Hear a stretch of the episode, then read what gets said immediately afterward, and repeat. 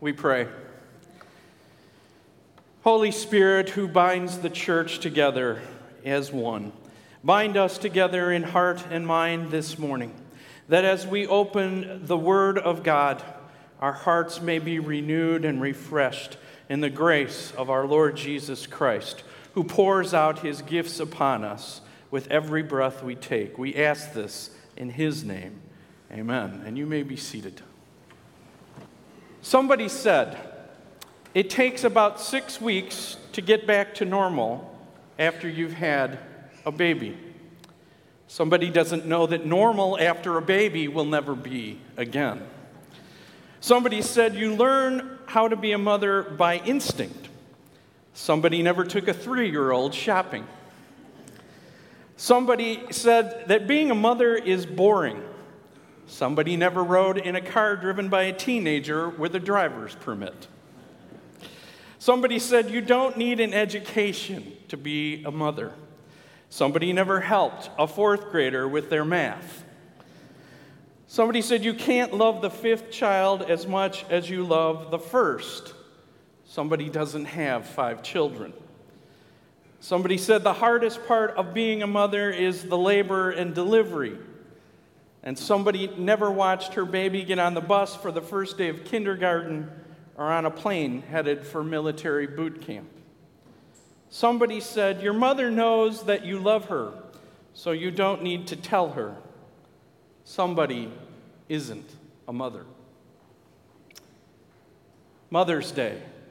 Welcome. What a great day it is. What a universal celebration it is. I say universal because the truth is we all have mothers. And so it is a day to celebrate that gift in our lives. But you notice I didn't say happy Mother's Day because happy is a relative thing. And the reality and the truth in our sinful world is that not everyone has had a happy mother relationship in their lives. Some have had relationships that were broken and strained. Some had mothers who were abandoned abandoned them as children. Some have mothers who have gone home to be with the Lord and are no longer here. Some had abusive relationships. There are all sorts of different things that we can talk about in this world as we watch the news, as we hear the horror stories, as we think about the things that happen.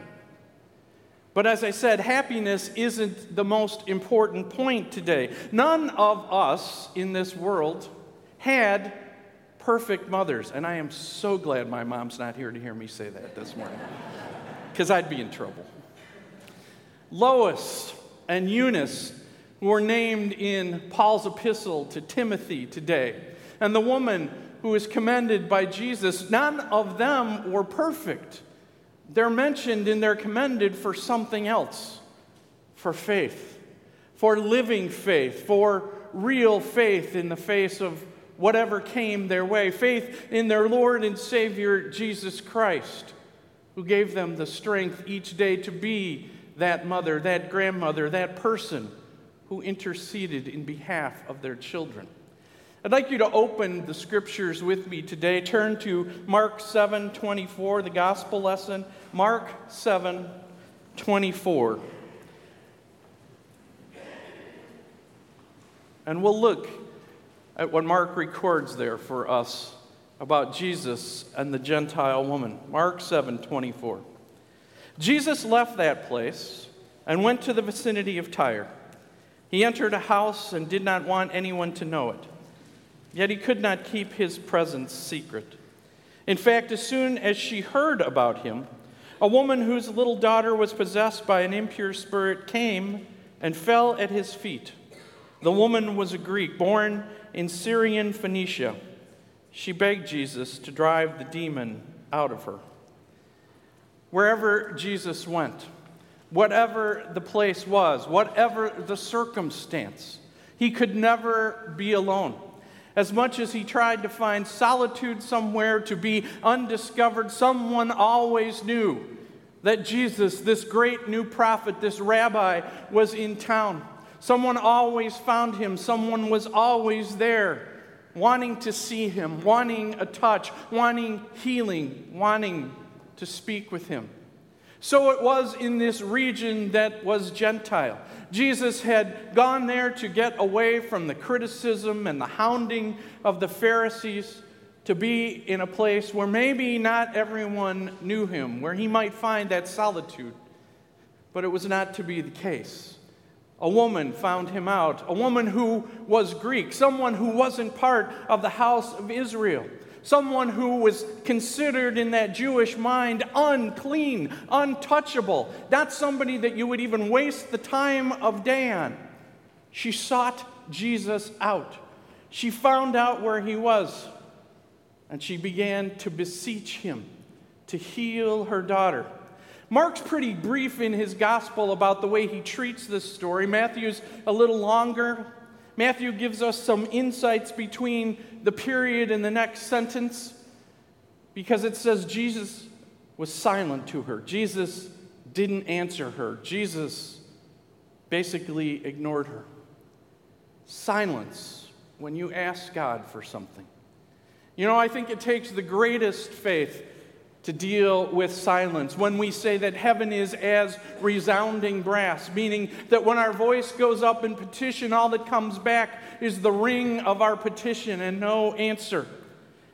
Silence when you ask for help. Silence when a mother has said, Lord, let my child live.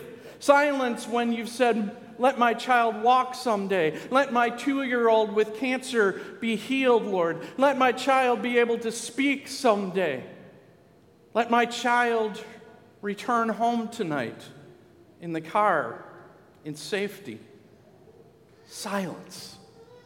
You know, Luther says this of silence when God does not answer Punish us, O God, punish us, but do not be silent towards us.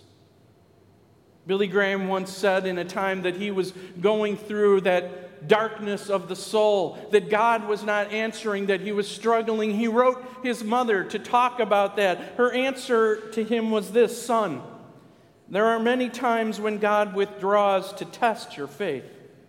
You must trust in the darkness. If you do not turn away in the fog, you will find his hand there. She asked Jesus again, Heal my daughter. And Jesus then turns and begins a dialogue with her, a dialogue that wasn't normal in those days, a theological dialogue that didn't happen, first of all, with someone who was a Gentile, let alone someone who was a woman. But he makes a statement to her as we look at the scriptures. He says, First, let the children eat all they want, he told her, for it is not right to take the children's bread and toss it to the dogs. Now, we might look at that and maybe you've heard before, it seems like an insult, but the word that Jesus uses there for dogs is not just dogs on the street. It's the word that was used for dear little pets in the household who we know are on the floor, who we know would normally get whatever scraps are left. She keys in on this. She gets what he's saying to her. And she replies, Lord, even the dogs under the table eat the children's crumbs. How do I know that she gets it? How do I know that she understands it? Because this is the only place in the whole Gospel of Mark where someone addresses Jesus face to face with the word Lord. Look it up if you don't believe me. She is the one who recognizes who he is, what he is saying. He's saying, I'm sent to the house of Israel, I'm not sent to the Gentiles, but God is gracious enough in His love and His mercy that even good things overflow to those who are not part of the promise. She gets it. Lord, I understand. I understand that even though who you are and even though what your mission is, I accept that. But I know that there is still grace and love and mercy in your heart to do this thing that I ask of you. And then he told her, for such a reply, you may go. The demon has left your daughter. She went home and found her child lying on the bed, and the demon was gone. Faith. Living faith. Faith that is persistent in the face of obstacles. in the face of things that seem insurmountable. Faith that is a gift that God gives when all else seems gone. What a legacy that is to pass along to children in our lives. A legacy that we would want them to have to be able to stand in that faith as long as they live. Jesus said to his disciples, When the Son of Man returns, will he find faith on the earth? You know, they say it only takes one generation to lose the faith of the parents, to lose the faith that we have. If one generation goes by unbelieving, that it might be gone. Faith. Is that the gift that we wish to leave to our children? Last week we celebrated in the 11 o'clock service the celebration of confirmation of 30 some kids who made the statement, as Pastor Mark said, to suffer all, even death, rather than fall away from the faith. One of the things that I had the privilege to do as I talked to the kids that I got to interview was to tell them look, what this is, is the baton is being passed to you. You must take up this baton of faith now. You can't enter heaven on the shirt strings of your parents and their faith. It is your faith now. It is yours to kindle. It is yours to grow. It is yours to be in the Word. It is yours to make sure that you stay faithful in all these things. The legacy of living faith, as Paul says, passed down from generation to generation. Isn't that the greatest gift that we could ever want for one of our children? You know, so often we make promises to our kids, promises that we want to keep, promises that we'll see them through in the difficult times, promises that will make sure they have the things they need. We say the promise, I will always be here for you, and we mean it sincerely. But do you realize that's a promise that we cannot keep? Go to any graveyard and ask yourself, where is the person who promised? to always be there for me.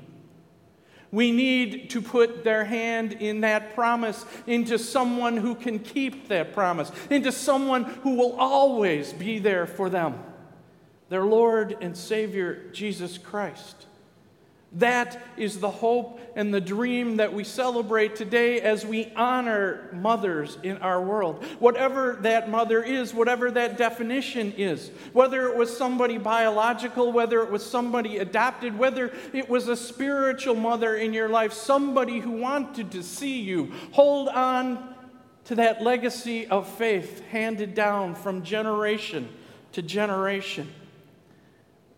There were four scholars one day who were arguing about which translation of the Bible seemed the most important to them. The first scholar said, I love the King James Version for its poetic language and the wonderfully way that it expresses the English language. The other said, Well, I really like the ESV for its faithfulness to the original text. Still, one other said, Well, I like the NIV for the way that it really expands the text and talks about the true meaning behind the words. The last scholar thought for a moment and he said, My favorite is my mother's translation. They looked at him for a moment and said, Your mother's translation? Your mother translated the Bible? He said, My mother translated every page of the Bible every day in the way that she lived her life. That is the truest translation I have ever seen. How often it is in our lives that we have been influenced by someone who has lived out that living faith in the way that they have lived their lives, that has touched us in a way that we truly understood who Jesus, our Savior, was someone who gave us the strength to see through the darkness of life and the fog when it came over us, so that we might hold on to the one who holds on to us, whose hand is always there to reach and to touch, to heal and to love. There will be moments, no matter whose life it is, no matter what happens in our world because of sin where there is brokenness and there is doubt and there are strained relationships, and we wonder and we hope and we try to figure out a way of what's happened. But there is the surety that Jesus, our Savior, will be with us always, no matter what has come. Jesus will bring to us healing for past history, for things and emotions that have happened. Jesus will give us the ability through His grace, through His forgiveness, to let go of the past and the wrongs and the heartache, and to move into the new day of living faith. Somebody said, You become a mother when you have the dream in your heart to pass on the heritage of love to another. Somebody gets it. Will you pray with me? Jesus, we're so thankful this day for the legacy of faith that has been handed down to us. We are thankful for mothers in our lives, however, you have blessed us with that. We are thankful for those who have told us of your love and your grace. We are thankful, Lord, that you are with us in the darkness of night and in the sunshine of day. Lord, may we all always hold faithfully to your cross. May we be people who live out that faith in our lives that it may shine and others may see it translated into love and service and mercy towards you and towards our fellow man. All of this we ask in your name. Amen.